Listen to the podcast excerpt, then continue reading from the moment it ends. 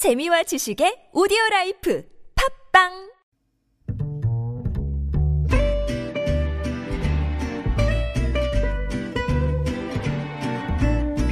Good evening, everyone. Welcome to the evening show.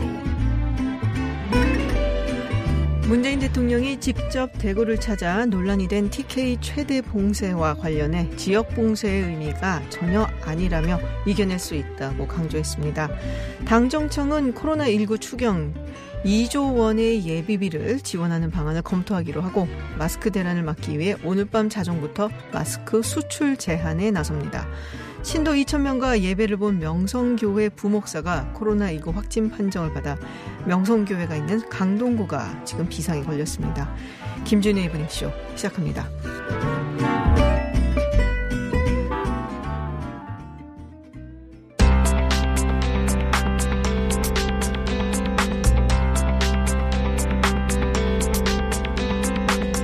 네, 대구의 코로나19 누적 확진자 수가 오늘 5시 현재 어, 오늘로 544명을 기록했습니다. 지금 대구는 쏟아지는 확진자에 비해 의료진 그리고 병상이 턱없이 부족해서 지금 추세대로라면 앞으로 3, 4일 버티기 힘들다라는 전망이 나오고 있는데요. 대구 상황이 어떤지 경북대학교 감염내과 김신우 교수 연결해서 이야기 나눠보겠습니다. 교수님 안녕하세요. 네, 안녕하십니까. 네, 교수님, 아, 확진 환자 진료를 했다가 지금 현재 자가 격리 중이라고 제가 들었습니다. 뭐 건강은 지금 어떠신지 괜찮으신지요? 네, 뭐 열과 호흡기 증상 없습니다. 네, 큰 증상은 없으신데, 자, 이게 지금 대구 상황이 굉장히 심각하다는 얘기가 많이 들리고 있습니다. 네. 자, 정확히 구체적으로 어느 상황, 어떤 상황인지 좀 설명 좀 해주시겠어요? 네, 그 환자는 너무 급격히 증가하고 네, 음압 병상의 수는 대구 경북 지역에 총 99개입니다. 대구에 65개, 경북에 34개입니다. 네, 그러나 이 숫자는 발생하는 초기에 금방 차버리게 되겠죠. 그렇죠. 그리고 음압 병상을 쉽게 늘릴 수 있는 건 아니고 음압이 제대로 그 작동하게 하기 위해서는 여러 시설들이 필요하거든요. 네, 그런데 그 이동형 음압기 등을 다는 방법을 써서도 많이 늘리지는 못해서 많이 부족한 상황입니다. 그렇군요. 자, 네. 지금 음압병상뿐만이 아니라 일반 병실도 부족하다, 뭐 이런 이야기도 있어요. 네, 그 가벼운 증상을 가지고 있을 때는 네, 이렇게 여러 사람이 같이 모여 있는 다인실 코호트라든지 네, 네. 그런 뭐 음압이 아니더라도 충분히 이렇게 할 수가 있는데 그 지금 공적인 용도로 쓰는 지금 대구 의료원이 다 차고 또 더 다른 병원들을 이렇게 하더라도 동산의료원이 최근에 대구 동산병원이죠. 네, 네. 그 이전한 다음에 그 전에 쓰던 병원을 사용하고 함에도 불구하고 지금 대기자들이 있는 실정이고 네. 최근에 대구 보훈병원 네. 근로 복지공단 대구병원도 병실 확보를 위해서 감염병 전문 병원을 지정했지만 환자들이 이렇게 이동하는 데는 시간이 걸리니까 지금 환자의 증가 속도를 못 따라가고 있다 이렇게 볼 수 있습니다. 그렇군요. 지금 뭐 오늘 오후 5시 현재 544명입니다. 말씀하신 대로 뭐 음압 병상뿐만이 아니라 일반 병상도 상당히 부족해 보이는데요. 지금 그래서인지 이게 굉장히 경미한 경증 환자의 경우에는 어, 자가격리 중이다. 뭐 이런 말도 있어요. 대구 지역 확진자 절반 가량이 그냥 집에서 자가격리 중이다. 이게 맞는 얘기인가요? 네, 그 병실을 그 입원을 하는 것을 들이 목표로 하고 있지만 네. 그 병실이 나지 않아 자가격리를 하고 있는데 자가격리를 하면 그 어려운 면이 주변 가족이나 이런 어, 분들에게 감염될 우려를 가지고 네. 가능한 빨리 입원하려고 노력하고 있는 실제고 환자 기다리시는 분들은 굉장히 불안한 그런 면이 있습니다. 그렇군요. 자, 네. 지금 우리 교수님께서도 뭐 확진이 아니라 지금 현재 확진자를 진료를 했다가 자가격리 중이신 거잖아요. 네. 네, 그러면 자가격리를 할 때는 어떤 점에 그러면 주의를 해야 될까요? 뭐 지금 뭐, 뭐 그런 이야기가 없더라도 뭔가 자기가 좀 찝찝해서 뭐 우리가 내가 좀 조심해야겠다 집에서라고 생각하는 분들도 계실 거거든요. 그 지금 저는 접촉자 자가 격리지만 네네. 확진자 자가 격리는 좀 부담이 많아요. 네. 그런데 확진자 자가 격리는 그 두 가지 측면에서 주의가 필요한데 하나는 내 질환이 나빠질 때 네. 어딘가 빨리 이동해서 입원을 할수 있는 체계가 네. 유지되느냐 하는 게 좀 걱정이 있고요. 네. 그 두 번째는 좀 전에 말씀드렸듯이 감염을 가족에게 전파할까 네, 네. 이렇게 생각하게 되겠죠. 그렇지만 원칙적으로 어, 자가격리가 그 가벼운 증상의 사람들 예를 들면은 뭐 열만 조금 나고 가래만 있고 감기 같이 넘어가는 사람들 네. 그 그룹, 그룹이 있잖아요.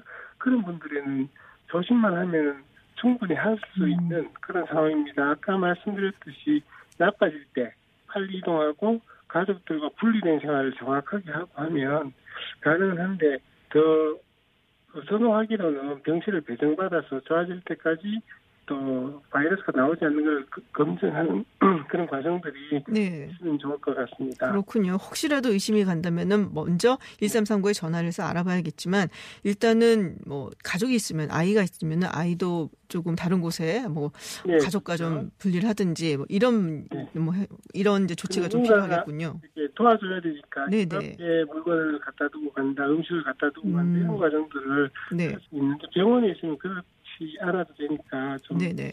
병원이 훨씬 더 개인에게는 좋은 것 같습니다. 그렇죠. 아무래도 그럴 것 같은데 지금 의료진 인력 문제가 계속 얘기가 나오고 있어요. 지금 뭐 네. 교수님께서도 자가격리 중이시고 또 감염이 되는 의료진도 속속 좀 나오고 있는데 전국에서 지원 뭐 하는 의료진도 있다고는 들었습니다만 아무래도 부족하지 않겠습니까? 예, 그 우리나라 민간 의료가 90% 정도 차지하는데 이 민간 의료도 평상시에 여유 있게 어, 인력을 운영하는 것은 아니거든요. 네. 그런데 이런 사태가 벌어지면 더욱더 모자라고 지금 동원할 수 있는 인력은 공적인 인력, 예를 네네. 들면 공중보건이 그렇죠. 공의관, 또 그와 연관된 어, 간호사들 이런 분들이 도와주실 수 있는데 그들이 오더라도 훈련되어 있지는 않아요. 음, 감염병 훈련되어 있지는 않고 또뭐 본인도 조금 두려울 수도 있고 그렇죠. 뭐 자원하셔서 이렇게 오시는 분들이 많이 계시지만 그래서 투입에도 어, 서투르고 또 그래서 주로는 어, 이렇게 선별 진료소라든지 지금 집단으로 발생하고 있는 신천지 대구교회의 환자들을 찾아내는 이런데 어, 배정받고 있는데 어려움이 있고 지금 기존의 의료진들은 피로도가 굉장히 높아지는 그렇죠. 지금 어, 그런 시점에 와 있는 것 같아요. 아, 정말, 아, 뭐, 자원하는 분들도 있다고 했는데, 지금 의료진이 사실은 가장 걱정이 되는 부분 맞는 것 같습니다. 지금 의료진이 사용하는 뭐, 마스크라든지 방호복, 이것도 굉장히 부족하다는 얘기를 들었어요. 네, 시간이 이렇게 지나면서 가지고 있던 물품들이 떨어지니까 특히 이렇게 N95 마스크라고 병원에서 네네. 그 쓰는 마스크 N95 있죠? 마스크, 네. N95 마스크 그리고 방호복 이런 것들이 각 병원마다 막 구하려고 노력하고 대구시도 열심히 도우고 정부도 지원하고 하지만 어, 좀 모자란다는 이야기를 계속 듣고 있습니다. 그렇군요. 아까 보니까는 이제, 일단 주면 아껴서 쓰겠다. 일단 조금 많이 지원을 좀 해달라라는 이야기 인터뷰하는 걸 제가 본 기억이 있습니다. 네, 자, 지금 정부가 대구 시민 중에 증상이 조금이라도 있는 경우 전수 검사를 하겠다라고 밝혔습니다. 그러면은 뭐 한 3만 7천 명 정도 된다고 하는데 이건 어떻게 어, 효율성이 있다고 보십니까? 추계를 한 것은 네. 일반적으로 어느 정도 호흡기 증상이 있는 사람이 이 정도다 이런 것들을 통해서 했을 것 같은데요. 네. 어, 주- 중심을 둬야 되는 것은 지금 어, 위험 집단이겠 되겠죠. 어, 관계 지금 알려진 바는 네네. 어, 신천지 대구교회 연관된 음, 어, 것과 어, 청도 대남병원과 연관이 돼 있고 또 조금 조금씩 이렇게 집단 감염들이 일어나잖아요. 그런 분들과 관계된 사람들 우선으로 해야 될 것 같고 대구시 전체에 그 계산을 했더라도 그것을 다 수용하기는 어렵고 열심히 어, 예를 들면 선별진료소로 나와서 원하는 사람이 있을 때는 검사를 하겠다라는 의지로 제가 네. 받아들이고 있습니다. 아무래도 뭐 이게 지금 의료진도 부족하고 여러 가지 문제가 있으니까 실효성이나 효율적으로 하기 위해서는 우선순위를 좀 줘야 되겠다라는 의견이신 것 같습니다. 네. 자, 지금 어 경북의 지금 어, 청송교도소 근무하는 교도관 한 분이 확진 판정을 받았습니다. 이 교도소라는 곳이 아무래도 폐쇄적인 공간이고 또 어떤 주위 환경 같은 게 열악하지 않을까라는 생각을 하게 돼요. 그리고 여럿이 함께 행동을 하지 않습니까? 자, 상당히 좀 우려가 되는 경우가 아닌가 싶은데 우리 교수님 보시기엔 어떠세요? 네. 여보세요? 네, 네, 말씀하시죠. 네, 집단 거주 시설, 네. 요양원, 장애인 시설 및 그 병원의 정신과 병동, 요양병원 등이 특별히 취약하죠. 네, 이들 발생하고 있는 시설들이 그런 시설이잖아요. 네네. 교도소도 다른 어, 이에서도 이렇게 집단 발병이 참 쉬운 그런 지역으로 알려져 있고 이런 어, 교도관 간부는 여러 명과 접촉을 하니까 지금 조사를 철저히 해서 그중에 감염자와 비감염자를 좀 빨리 분리시키는 정책이 필요할 것 같습니다. 위험한 곳입니다. 아, 굉장히 위험한 곳이다라고 경고를 하시는데요. 자, 오늘 정부가 대구, 경북, 청도 지역에 최대 봉쇄 정책을 하겠다라고 밝혔습니다. 이게 뭐 무슨 뜻이냐 하고서는 논란이 좀 됐는데 어, 대구 분들은 상당히 많이 섭섭해 하실 것 같아요. 근데 또 일각에서 우한처럼 뭐 출입을 봉쇄해야 되는 게 아니냐라는 의견도 있어요. 자, 전문가로 보시기에 어떠십니까? 그 봉쇄라는 말이 저는 네. 지역적 봉쇄가 우리 민주주의 중, 중국과는 많이 다른 나라에서 네. 가능하지도 않고 효과적이지 않을 것이다 이렇게 생각을 했어요. 어, 그 말을 의미를 대구 지역 시- 그 대구 교회 신도하고 청송에 분- 집단 감염되는 분들을 비롯하여 아주 집중적으로 검사를 하고 효과적으로 모든 투, 투, 투자를 하겠다 네. 그런 뜻으로 생각 하고요. 네. 봉쇄라는 의미가 물리적이다 이런 생각은 하지 않았습니다. 네, 알겠습니다. 자, 교수님 네. 이제 자가 격리 기간 끝나시면은 또 다시 병원으로 가셔서 환자들 진료를 하셔야 될 텐데요. 마지막으로 우리 대구 의료인으로서 또 대구 시민으로서 국민들께 좀 부탁드리고 싶은 말씀 있으시면 한 말씀 좀 해주시죠. 지금 집단 발병하는 것이 주위험이니까 이 집단 발병을 잘 통제해내면은 이 사태가 정점을 어, 정부가 그, 그런 노력을 하는 것과 같은 시나리오가 있을 수 있을 텐데 여기에서 다른 어, 집단들이 생기고 또 전국으로 커뮤니티 그 지역사회에 번지기 시작하면은 걷잡을 수 없을 것이라고 생각합니다. 그러나 우리가 희망을 가지고 늘그 목표를 가지고 사는데 어, 우리가 지금 지역 정부, 지자체, 의료기관만으로는 되지 않는 상황이다라고 할 수 있고요.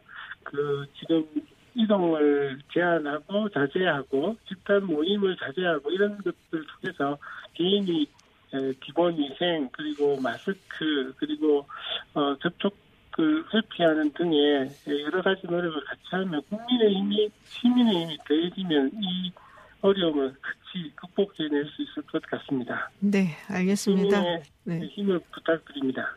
네, 교수님, 어, 정말 큰 문제 없이 격리 기간 잘 마치시기를 기원하겠습니다. 오늘 말씀 고맙습니다. 네, 감사합니다. 네, 지금까지 경북대학교 감염내과 김신우 교수였습니다. 네, 다음 인터뷰 진행해 보도록 하겠습니다. 오늘 대한항공 객실 승무원이 코로나19 확정 판정을 받아서 오늘 오후 인천공항 operation 센터가 폐쇄됐습니다. 그와 관련해서 대한항공 직원 연대지부 송민섭 부지부장 잠깐 전화 연결해 보도록 하겠습니다. 안녕하세요. 안녕하십니까. 네, 지금 확진받은 승무원이 이스라엘 그리고 미국 LA 비행을 다녀왔다라고 알려져 있습니다. 예, 저도 그 언론을 통해서 얘기를 전해 들었고요. 네네. 회사에서는 아직도 이제 공식적으로 어느 편명에서 타고 온 승무원인지는 아직 발표를 하지 않고 있습니다. 네. 그, 그, 들리는 소문으로 이제 그 여러 가지 루트로 들려보면 뭐 그쪽 편명이 아닌가 소리도 들려오기도 하고, 네네. 어, 저도 확인 중에 있었는데 기사를 벌써 나와버리더라고요. 그러니까 아. 이 내용은 아직 공식적인 입장은 아닌 것 같아요, 회사에서는. 아, 아직 공식적인 입장은 아니고 기사에는 네, 나왔다. 지금 아직 뭐 조사를 네. 하는 중이다. 근데 왜냐면은 이스라엘이라고 하면은 그 지난번에 성지순례를 다녀오신 분들이 있고 그리고 미국 네. LA 비행이라고 한다면 이게 사실은 가장 큰 비행기를 쓰잖아요. 또 예. 그래서 많은 분들이 또 탑승을 했을 거라고 생각이 드는데 예. 일단 그 승무원과 함께 비행했었던 동료들도 있을 거고요. 또 승객들도 있을 텐데 어 이분들에 대한 어떤 확인이라든지 이거는 하고 있는지요. 대한항공 측에서는 어떻게 하고 있습니까? 지금 전해 들은 바로는 그 승무원과 같이 비행했던 전 승무원들은 전부 자가 격리 조치로 취해져 있는 걸로 확인이 되었고요. 네. 그리고 그 본인은 지금 이제 그 격리 조치돼 있는 상태이고요. 네. 어, 그리고 이제 전 회사 전체 내에 어, 의심되는 구역하고 뭐 항공기 그때 그 해당된 항공기들 전체 방역을 다 실시해서 마친 걸로 알고 있습니다. 승객들에 대해서는 어떻게 되어 있습니까? 승객 부분은 제가 그거는 어, 아직 확인할 수는 없는 부분이고 회사에서 아직 말씀을 안 해주고 있어서 네네. 정확하게 확인되는 부분은 아니고요. 근데 네. 저희 아시다시피 저 항공기를 타 보시면 아시겠지만 저희 승무원들 전체가 비행 중에 항상 마스크를 끼고 있고요. 네네. 그다음에 각 그 galley의 spot 각 spot에는 손 소독제가 항상 비치되어 있습니다. 그리고 항상 그 소독을 하고 마스크 끼고 손님을 응대하고 있어서 그 이유가 이제 본인들의 건강을 염려해서도 있, 지만 감염을 네. 막기 위한 것도 있지만 승객들에게 재의 전파를 하지 않기 위한 방책이기도 하거든요. 네네. 그런 부분들은 철저히 지켜지고 있기 때문에 어 그럼 그 승객들에 관련돼서도 이제 나중에 또 질본에서 또 어떤 조치를 취하시겠지만 현재로서는 그 부분은 어 확인을 해봐야 되는 걸로만 알고 있습니다. 크게 염려는 하지 않아도 되지 않을까 생각은 하고 있습니다. 네, 알겠습니다. 뭐 사실 뭐 대한항공이 이번에 코로나 19 사태에서 중국에도 다녀오고 여러 가지 일을 역할을 많이 예, 하셨는데 뭐 이런 예. 일이 또 생겨서 많이 좀 걱정이 예, 많으실 예. 것 같습니다. 네, 오늘 말씀 고맙습니다. 예. 네, 지금까지 대한항공 직원연대지부 송민섭 지- 어, 부지부장님과 말씀 나눴습니다. Welcome to Unfiltered. North Korea's latest CNN was given 미국 오하이오 일본의 백색 국가 명단 should be on the air 국내외 소식을 한 번에 들려듣는 뉴스 서울 타임즈 네, 서울타임즈 시간입니다. 오마이뉴스 박종호 기자 그리고 프레시안의 곽재훈 기자 나오셨습니다. 어서 오세요. 안녕하십니까? 안녕하세요. 네, 문재인 대통령 오늘 대구를 찾았습니다. 네. 네, 문재인 대통령이 이 코로나19 피해가 집중되고 있는 대구를 오늘 찾았습니다. 네네. 이 그 코로나 사태의 최전선에서 방역 의료 인력들의 노고를 격려하고 이 대구 경북 주민들의 목소리를 듣기 위한 행보로 풀이가 되는데요. 문 대통령은 대구 방문 현장에서 코로나19의 지역 내 확산과 지역 외 확산을 반드시 막아야 한다면서 음. 문제는 시간과 속도라고 강 조했습니다. 이 문 대통령은 이번 주 안으로 확진자 증가세에 뚜렷한 변곡점을 만들어내야 할 것이라고 강조하면서 오늘 저녁부터는 정세균 국무총리가 중앙, 중앙 재- 재난안전 대책본부장으로서 직접 대구에 상주하며 현장을 진두지휘할 것이라고 강조했습니다. 자, 지금 뭐 당정청 회의에서는 추경도 이야기가 나왔고요. 또 마스크 대란, 이 마스크에 대한 이야기가 좀 나왔습니다. 뭐 수- 수급 안정을 위해서 오늘 밤 자정부터 수출을 규제하겠다라고 이야기가 나왔죠. 네, 마스크 판매업자의 수출이 원칙적으로 금지가 됩니다. 네네. 그리고 생산업자도 당일 생산량의 10% 이내로 수출이 제한되고요. 10% 이내. 네. 그리고 하루 마스크 생산량이 1,100만 장 정도 되는데 마스크 생산업자는 이 중에 50% 음. 그러니까 550만 장 이상을 기존 내 상업 유통망이 아닌 뭐 우정사업본부, 뭐 농협중앙회, 하나로마트, 뭐 공영홈쇼핑. 중소기업 유통센터 이런 공적 판매처 출고해야 돼요. 그래서 정부가 이를 활용해서 국민에게 안정적으로 마스크를 공급하겠다. 공영 홈쇼핑 이런 데를 통해서. 그렇습니다. 예, 안정적으로 이걸 한 번도 거예요. 이용해 보지 않으신 분들은 사실은 잘 모르시거든요. 그래서 네. 이걸 어떻게 어디로 가서 이용을 해야 되는지 이것도 좀 잘 홍보가 됐으면 좋겠는데 혹시 아세요, 우리 박정호 기자? 구체적으로 지금 나올 거라고 생각이 네네. 되는데요. 지금 우체국 쇼핑에서 마스크 판다 이런 얘기 좀 나오고 쇼핑. 있습니다. 야, 또 광클릭이 또. 아, 예, 그렇군요. 그리고 또 공적 의무 공급량 네네. 가운데 일부는 무상 공급할 예정인데요. 네. 감염병 특별관리 지역으로 지정된 대구와 청도 지역, 음. 뭐 저소득층, 취약계층, 의료진 이 아, 의료진 포함해서 무상 공급 확대 대상이 되겠습니다. 음. 근데 국세청도 오늘부터 다음 달 6일까지 마스크 제조업체 41개와 최근 마스크를 대량 매입한 온라인 오프라인 유통업체 222개, 네네. 263개 업체에 대해서 사재기, 폭리 아니면 또 세금 탈루 이게 있는지 조사를 할 예정인데요. 사재기 행위하면은 물가 안정에 관한 법률 위반 혐의로 2년 이하의 징역이나 5천만 원 이하의 벌금에 처해집니다. 그렇군요. 자, 이게 이제 국민들이 여러 가지로 불안하고 본인들이 조심을 하려고 생각을 하다 보니까 이 마스크 때문에 굉장히 스트레스를 많이 받았거든요. 요번에 좀 수급이 잘 돼서 네. 적어도 그 스트레스에서는 좀 벗어났으면 저도 좋겠다. 매일매일 혼나고 막 그랬습니다. 누구한테요? 집에서. 집에서? 예, 뭐라고 해가지고요. 마스크 아. 못 구한다고. 아. 너무 비싸다 그래서 진작 사놓지 그랬냐. 그런 얘기만 하더라고요. 아니, 그 저희 동네에 좀 그러니까 큰 그런 이제 뭐랄까 마켓이 있는데 줄을 10시에 여는데 8시 반부터 서시더라고요. 음. 아. 네, 정말로. 근데 저도 잠깐 설까 생각을 했다가 이제 남은 게 좀 있어갖고 그냥 있었는데 하여튼 이 문제가 좀 빨리 해결이 되면 훨씬 더 조금 뭐 스트레스를 덜 받고 네. 이제 일상생활을 좀 할 수 있지 않을까라는 생각이 듭니다. 어, 어제 이 시간에 제가 대구의 미군 부대에서 확진자가 나왔다라는 속보를 잠시 전해드렸었는데 이분이 이제 부대 관련자는 아니고 미군 부대에 출입했었던 분으로 알려졌어요. 예, 그 주한미군 사령부가 오늘 네. 그 어제 보도 자료를 내서 대구에 사는 주한미군 가족이 코로나19 검사에서 양성 반응이 나왔다고 한국질병관리본부가 통보했다 이렇게 음. 밝혔습니다. 이 감염자 정보에 대해선 61세 여성으로 이 미국 국적자인 걸로 알려졌는데요. 지난 10, 그러니까 지난 12일과 15일 대구에 있는 그 미군 기지 캠프 워커 매점을 방문했다고 주- 주한미군 사령부가 밝혔습니다. 이 그 61세 미군 가족이 확진자로 판명되면서 주한미군은 이 장병과 시설에 대한 위험 단계를 중간에서 높은 단계로 한 단계 올렸고요. 대구에 있는 미군 기지로의 출장, 방문 등에 대해서 제한 조치를 시행을 하고 있습니다. 그러니까 사실상 대구 기지는 지금 뭐 준폐쇄 상태라고 보면 됩니다. 음, 그렇군요. 이게 지금 이 코로나19 때문에 한미연합군사훈련도 축소가 될 거다는 얘기가 있어요. 네, 미국 현지 시간으로 24일에 마크 네. 에스퍼 미 국방장관이 한국의 이 코로나 감염증 확산에 따라서 이 한미 연합 군사훈련 축소를 검토하고 음. 있다 이런 입장을 밝혔습니다. 에스퍼 장관은 이 미, 미 펜타곤 청사에서 정경두 국방장관과 회담을 가진 후 가진 공동 기자회견에서 로버트 에이브럼스 주한미군 사령관과 박한기 한국 합참의장이 코로나에 관한 우려로 인해 연합 지휘소 훈련을 축소하는 것을 살펴보고 있다 이렇게 발표했고요. 우리 정경두 장관도 한미 군 수뇌부가 상황을 파악하면서 향후 훈련 관련 논의를 시작한 것으로 안다. 충분히 협의해 결정할 것이다. 이런 요지로 발표를 했습니다. 네. 자, 어제도 잠깐 얘기가 있었는데 지금 한국인 입국 거부가 늘어나고 있는 상황입니다. 뭐 홍콩에서도 입국 거부 이야기가 나왔고요. 네. 지금 중국의 이제 성에서도 뭐 거부까지는 아니지만은 예. 14일 동안 격리, 14일 동안 격리한다면 오지 말란 얘기죠. 사실 그 14일 동안 격리돼서 중국 가서 볼일 보러 갔다가 그렇죠. 할 수가 없잖아요. 이 산둥성 웨이아이시에서 네. 그 오늘 오전 도착한 인천발 항공편 네네. 합숙객 전원에 대해 격리 조치에 들어갔습니다.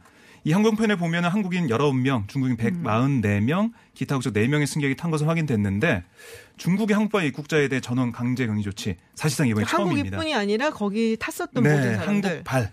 그렇죠. 아, 한국발. 아, 그래서 참 뭐 많이 당황해 하시는 분도 있고 왜냐하면은 이 웨이아이 씨가 지난달만 해도 우리 그 인천시에 도와달라. 도와달라 마스크 좀 네. 보내달라 이렇게 했는데 2만 장 보냈어요. 그래서. 그렇습니다. 네. 그래서 그거 지적하는 보도도 좀 있긴 하는데요. 아, 참, 뭐, 여러 가지 상황이 아, 빚어지다 보니까 우리 외교부도 네네. 각국 대사관 관계자들 불러서 코로나19 확산에 대한 한국 정부의 대응을 설명하고 입국 금지 같은 과도한 조치 음. 자제해달라 얘기를 하고 있습니다. 그렇군요. 아까 말씀하신 것처럼 홍콩 포함해서 7개 나라가 네. 입국 금지를 하고 있거든요. 그건 설명을 좀 하고 있고요. 강경화 외교부 장관도 어제 그 스위스 유엔 인권이사회 기조연설에서 차별적인 출입국 통제와 자의적 본국 송환에 대해 깊이 우려하고 있다. 이렇게 밝히기도 했습니다. 알겠습니다. 네. 외교 그, 그 다른 다른 나라 외교관들은 지금 보니까 오늘 오후에 설명회를 이 김건 외교부 차관보가 열었는데 103개국이 참석을 했다고 합니다. 그러니까 이게 21개국에선 대사가 왔고 미국에선 총영사가 그리고 중국, 일본에선 차석 대사가 참석했다고 좀 전에 브리핑이 나왔습니다. 알겠습니다. 자, 어, 미래통합당 의원들 어제 4명이 어, 코로나19 검사를 받았습니다. 모두 음성 판정을 받았다라는 소식이 들어와 있어요. 네, 자, 이 미래통합당 황교안 대표와 심재철 원내대표 그리고 곽상도 전희경 의원이 코로나19 감염 검사 결과 음성 판정을 받았습니다. 이 사실 핵심 그 핵심적인 문제가 된 거는 이 황교안 대표보다는 오히려 이 심재철 원내대표와 음. 곽상도 전희경 의원이었는데요. 이 심 원내대표 등 심, 심 원내대표 등은 지난 19일에 국회의원회관 대회의실에서 열린 이 사학 그 사학 개혁 관련 토론회에 참석했었는데 네. 여기서 축사를 했던 하윤수 이 교총 회장이 교- 그 코로나 19 확인자로 확인이 됐습니다. 이 지난 22일에 확진 판정을 네네. 받았습니다. 이제 그래서 여기서 같은 토론에 참석을 했기 때문에 이심 원내대표와 각성도 전희경 의원이 이 검사를 받았고 이 황교안 대표 같은 경우에는 심 원내 대표하고 이 당의 투톱이니까 계속 회의도 같이 하고 이제 동선이 겹치는 경우가 음. 많거든요. 그래서 검진을 받았었는데 결과적으로 모두 음성 판정이 나왔습니다. 그렇군요. 어, 국회는 그러면 언제까지 폐쇄인가요? 예, 내일 오전 9시까지입니다. 내일 오전 9시까지. 어제 예, 그러니까 어, 그 하윤수 교총 회장의 그 음, 양성 그 확진 판정이 나온 게 지난 22일 2일이었고요. 어, 그게 이제 국회로 알려진 게 24일 오전이었다고 하는데요. 그래서 영등포 보건소하고 바로 소통을 해서 의원회관과 뭐 국회 본청 청사를 뭐 방역 작업을 하고 그래서 어제 오후 한 5시 반부터 내일 아침 9시까지 폐쇄가 됐습니다. 그렇군요. 자, 전광훈 목사 구속됐습니다. 네, 네. 구속이 됐습니다. 그러니까 지난 1월 정광훈 목사가 집회에서 기독자유당 등을 지지해달라라고 발언했어요. 그러니까 이게 경찰은 사전선거 운동이다. 이게 음. 본 겁니다. 아, 저는 또 이런 시기에 집회를 해서 그런 줄 알았죠. 아, 지난 1월에 있었던 네네. 집회였고 구성장을 신청했는데 이에 대해 전 목사 입장은 음. 일반적인 정치평론 수준이었다. 고 혐의를 부인했어요. 하지만 법원의 판단은 달랐습니다. 선거권이 없습니다. 사실 정광훈 목사가 네. 에? 이게 그 대법원에서 공선거법 위반으로 아. 선거권이 박탈됐어요. 선거 권이 박탈된 상황이에요. 네네. 그래서 선거권이 없어 선거운동할 수 없는 사람이 총선 앞두고 대규모의 청중 상대로 계속적인 사전 선거운동한 사안으로 범죄 혐의가 소명된다라고 음. 법원이 판단했고요. 그러면서 사안이 중하고 엄정한 처벌이 예상돼서 도주료도 있다 이렇게 덧붙였습니다. 이렇게 밤늦게 전 목사의 구속영장 발부 소식이 전해지자 서울 종로경찰서 앞에 모여있던 지지자 200여 명이 왜 구속시키냐 이렇게 얘기하면서 격렬하게 항의하기도 했습니다. 음, 요 그렇군요. 두 가지가 사실은 각각이 다 그 죄에 해당이 됩니다. 그러니까 그, 그 저기 선거권이 없다는 부분은 부정선거 운동죄에 해당이 되고요. 그러니까 선거 음. 운동을 할 수 없는 자가 선거 운동을 하면 3년 이하 징역 또는 600만 원 이하 벌금으로 돼 있고요. 그다음에 그 선거일 투표 시간 마감 전까지 그러니까 사- 선거 운동 기간에 들어가지 않은 상태에서 선거운동을 했을 경우에 이거는 선거운동 기간 위반죄로 역시 3년 이하 징역 이렇게 돼 있습니다. 어, 그렇군요. 자, 그러면 정광 목사 구속이 되면 이제 주말 집회 같은 경우는 사실은 좀, 좀 안 하지 않을까라는 생각을 했는데 강행한다는 얘기가 있어요 또? 그러니까 원래 어제 이제 그렇게 네. 얘기를 했는데요. 어제 유치장에서 취재진한테 얘기하기로는 3.1절 대회만큼은 해야 될 것 같다 이렇게 얘기를 했어요. 어. 다만 이제 오늘 유튜브 계정을 통해서 옥중 서신을 보냈는데 네. 여기서는 토요일 광화문 집회는 이 우한폐렴, 그러니까 코로나 감염증으로 인해서 전문 금- 전문가들 과 상의 중이므로 차후 3.1절 대회와 더불어 말씀드리도록 하겠다. 좀 생각해 보겠다는 입장을 음. 밝혔습니다. 다만 주일 연합 예배는 강행하도록 하겠다 이렇게 주장을 했습니다. 네, 알겠습니다. 네, 계속 하겠다는 예, 거죠. 계속 예. 하겠다는 얘기 예, 같은데. 그러니까 왜냐하면 매주 토요일에는 네네. 이제 이런 집회를 했고 일요일에는 그, 그 야외에서 예배를 해왔거든요. 음. 근데 이제 뭐 전 목사는 야외에선 전염된 사실이 없다 이제 이런 음. 주장을 하면서 이- 최소한 일요일 이 사실상 집회인 이 야외 예배는 하겠다고 주장을 했습니다. 알겠습니다. 자, 지금 뭐 신천지 얘기가 많이 나오고 있는데요. 신천지 이만희 총회장 어, 전체 신도 명단을 제공하겠다라고 밝혔습니다. 진작 좀 했으면 좋았을 텐데라는 생각할 수밖에 없는데요. 네, 이만희 회장은 오늘 홈페이지에 낸 입장문을 통해서 신천지 전성도, 그러니까 신도 명단을 제공하고 전수 조사를 진행하기로 했다고 밝혔습니다. 이만희 총회장은 모든 것은 정부에서 성도들의 개인 정보를 유지 및 보안 방안을 마련한다는 전제하에 진행할 것이라면서 정부 시책에 적극 협조해 코로나19를 극복하는데 최선을 다하자고 이 자신의 신도들에게 당부를 했습니다. 이 근데 믿을 수가 있는 건가요? 지금 주는 명단을? 그러니까요. 네. 믿을 수 없다는 지적이 좀 계속 나오고 있고요. 음. 이재명 경기도지사가 네네. 그래서 과천에 네, 아, 있는 그 맞아요. 건물에 강제로 진입을 해가지고요. 인력이 진입을 해가지고 어, 명단을 좀 확보해서 나왔습니다. 음. 그러니까 믿을 수 없고 우리가 직접 명단을 확보해서 확인해 보겠다 이런 건데 좀 강하게 대처를 하는 거죠. 그리고 뭐 마지막 보루라고 할 수 있는 위장문화센터 이거 숨겼다는 보도까지 지금 나오고 있어요. 음. 그러니까 문화센터인데 네네. 문화센터로 뭐 배우는 곳인데 알고 보면 신천지 교육 장소고 뭔가 아. 신천지와 유대 관계를 만드는 네네. 그런 장소라는 게 뭐 보도를 통해서 좀 나오고 있습니다. 어, 그런 것들이 있군요. 사실 네. 잘 몰라갖고 저는. 그러니까 뭐 인문학 강의, 뭐 네. 천연 비누 만들기 아. 이런 뭐 문화- 문화센터로 네네네네. 위장해가지고 사람들을 모으고 거기서 얘기를 하면서 유대 관계를 쌓은 다음에 음. 사실 우리가 신천지다. 음. 그렇게 하면 먼저 인간관계가 쌓여 있기 때문에 그쪽 사람들 말을 들어보게 되고 그렇죠. 또 빠지게 되고 전설을, 전도를 네, 하는. 네. 그렇게 단계가 아, 밟아 나가게 된다 이렇게 얘기를 하더라고요. 그렇군요. 근데 그런 곡 도 숨겼다라는 이야기가 나온다는. 그렇습니다. 건가요? 네. 사실 감염병과 관련해서는 그게 네. 신천지를 전도하기 위한 목적의 장소냐 아니냐는 사실 별로 중요하지 않고 음. 이 대구 그러니까 신천지 대구교회 예배에 참석을 한 참석을 사람이 했었던 사람. 그 사람 그 사람과 그러니까 거기 참석한 사람 또는 참석한 사람과 접촉한 사람이 네. 여기 이, 그이 장소에 다녀갔느냐 이제 이 부분을 좀 기초를 해서 조, 그 조사나 이제 여러 작업이 진행이 돼야 될 것 같습니다. 신천지 교인들도 상당히 숫자가 많다고 하더라고요. 그러니까 이거 이 사람들을 다 조사한다는 게 아니라 어떻게 말하는 것처럼 이제 대구에서 집회를 했을 때 네. 그때 예배를 했을 때 있었던 사람들 그 사람들 중심으로 해서 조사를 해야 된다는 게 사실 그렇죠. 뭐 효율성이라든지 이런 네. 면을 봤을 그러니까 이건 때 저도 아직. 정확하게 치는 안 해봤는데. 그러니까 예를 들어서 대구의 어떤 성당에서 이런 행사가 있었다고 해서 전국 카톨릭을 다 조사하진 않잖아요. 근데 신천지 같은 경우는 뭔가 그런 지역 간의 어떤 교류나 이런 게 좀 다른 종교에 비해서 좀 활발한 걸로 음. 좀 알려 그러니까 지금까지는 보도는 되고 그렇게, 된- 그렇게. 되고 있습니다. 아마 그런 특성 때문에 지금 좀 그런 조치들이 취해지고 있는 게 아닌가 생각이 음. 듭니다. 특히 오늘도 보도가 됐지만은 대구 환자 없다고 했던 용인 네네. 확진자가 알고 봤더니 대구에 있었다라고 밝혀졌잖아요. 네네. 이런 걸 볼 때 협조적이지 않은 모습이 계속 나오고 있기 때문에 이런 부분을 음. 어떻게 할지 약간 악순환인 것 같아요. 예. 뭐 그런 모습을 보면 또 이제 뭐 아무래도 비판적인 이야기가 나오게 되고 비판적인 얘기가 나오니까 또 이제 아우 이제 숨겨 나는 뭐 신천지인 걸 숨겨야지 뭐 이런 생각을 또할 음. 수도 있게 되고 그래서 좀 악순환이 아닌가라는 생각도 드는데 자 지금 뭐 청도 대남병원 여- 여기가 또 약간 좀 문제가 되고 있는 것 같아요. 아무래도 여기서 사실 많은 확진자들이 나오고 있고 사망도 사실 잇따르고 있습니다. 지금 이만희 교주의 친형이 사망하기 전에 여기 응급실에서 치료를 받았고 또 장례식이 있었다는 얘기가 있단 말이에요. 네. 예, 청도 대남병원이 오늘 연합뉴스와 인터뷰에서 이렇게 밝혔는데요. 신천지 총회장, 그러니까 이만희 총회장의 친형이 올해 1월 27일부터 31일까지 응급실에 입원해 치료를 받다가 사망했다 이렇게 공식적으로 밝혔습니다. 네네. 그러니까 이 1월 31일부터 이달 2일까지가 이만희 총회장 형의 장례식이 있었는데 그에 앞서서 이미 응급실에 입원해서 치료를 받던 도중에 사망을 했다는 거고요. 그러니까 이 기간 중에 어떤 뭐 그 이미 감염된 환자들과의 접촉이나 이제 이런 가능성이 있을 음. 이제 그런 상황이 좀 정황이 나온 거죠. 또 환자 기록에 따르면 코로나19 확진자와 사망자가 속출한 이 병원 정신병동 입원 환자들이 이거 1월 22일부터 이번 달 13일 사이에 뭐 외박, 외진, 면회 등 모두 25차례에 걸쳐서 외부와의 접촉이 있었다 이렇게 아. 병원 측이 설명을 했습니다. 그렇군요. 지금 근데 강동구의 명성교회 부목사가 어, 뭐 신천지랑 관련된 건 아니고 이제 청도 대남병원의 장례식 그 비슷한 시기에 장례식을 찾았다가 지금 확진 판정을 받았어요. 네, 이게 참 네. 그 공교로운데요. 그 이 명성, 명성교회 부목사 한, 한 네네. 명이 신도 다섯 명과 지난 14일에 이 대남병원 농협 장례식장에서 열린 교인 가족의 장례식에 참석을 했습니다. 아, 이제 그 당, 그 다음에 당일에 상경을 했는데 이후에 이제 청도 등 경북 지역에서 사태가 심상찮게 네네. 돌아가니까 혹시나 해서 이게 그러니까 혹시나 그, 그 점검을 그 검진을 받아본 것 같은데 이 함께 검사 받은 목사 이 목사 가족과 신도 등 7명은 음성 판정을 받았는데 이 부목사와 이 부목사 집에 같이 지금 거주하고 있는 이 지인의 자녀 한 명이 양성 판정을 받았습니다. 아이고.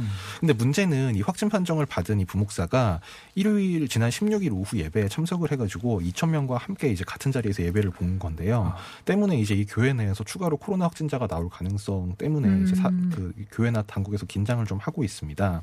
이 명성교회 측은 그래서 이 교회 모든 시설을 폐쇄하고 이번 주일, 그러니까 3월 1일 예배를 포함해서 당분간 주일 예배를 열지 않기로 했고요. 네네. 교회 자체적으로 이 확진자 두 명의 동선을 확인하고 교회 전체 교역자 약 80명에게 코로나 검사를 받도록 하는 등의 조치를 진행 중입니다. 이 명성교회 굉장히 큰 데거든요. 강동구에서 예. 아마 거의 가장 큰 교회가 아닐까. 등록 교인이 예. 8만 명 정도 된다고 해요. 그러니까요. 네. 주일에 정말 많은 분들이 모이셔 가지고 함께 뭐 예배도 하고 네네. 친교 시간도 갖고 하는데 아, 걱정입니다. 걱정이네요. 네. 네. 자 마지막으로 이 통영시에서 확진자가 탔던 시외버스의 동승자를 찾고 있다라는 소식이 네. 들려 있어요. 이게 어느 버스인지 언제 탔는지를 좀 알려줘야지. 네네네. 이 경남 13번 확진자 네네. 77세 여성이 지난 16일 낮 12시쯤 대구 신천지 집회에 참석한 다음에 네. 오후 4시 반에 대구에서 통영 간 천일 여객 시외버스를 타고 음. 고성군으로 귀가를 했습니다. 근데 이 확진자가 타는 시내버스, 시외버스에는 14명의 승객이 타고 있었는데 네. 이 가운데 한 명이 고성 배두렌 사체했고 확진자를 포함해서 3명이 고성읍 터미널에 내렸어요. 나머지 10명이 통영에서 내렸는데 통영시가 현재 10명 승객에 대한 신원 파악에 나섰습니다. 이 고성이 강원도 고성이 아니고 네, 그렇습니다. 네, 경상도 경상도 고성이고요. 고성이죠. 혹시 청취자분들 가운데 16일 오후 4시 반에 네. 대구에서 통영을 하는 시외버스를 타신 분은 전화 1339나 통영시 보건소로 연락을 꼭 주시길 바라겠습니다. 알겠습니다. 자, 서울타임즈 여기까지 듣도록 하겠습니다. 지금까지 프레시안 곽재훈 기자 그리고 오마이뉴스 박정호 기자였습니다. 고맙습니다. 고맙습니다. 감사합니다.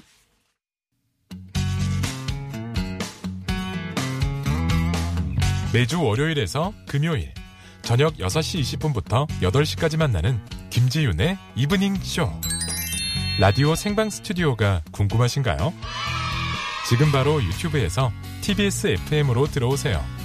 때로는 진지한, 때로는 신나는 스튜디오의 생생한 모습 보실 수 있습니다. 국제 정치 전문가 김지윤 박사가 진행하는 이브닝 쇼.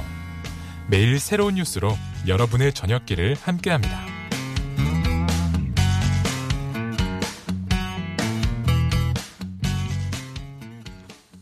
네, 잠시 후 3부에서는 당정청 협의에서 논의된 코로나19 대책과 관련해서 홍익표 더불어민주당 수석 대변인의 이야기 들어보도록 하겠습니다.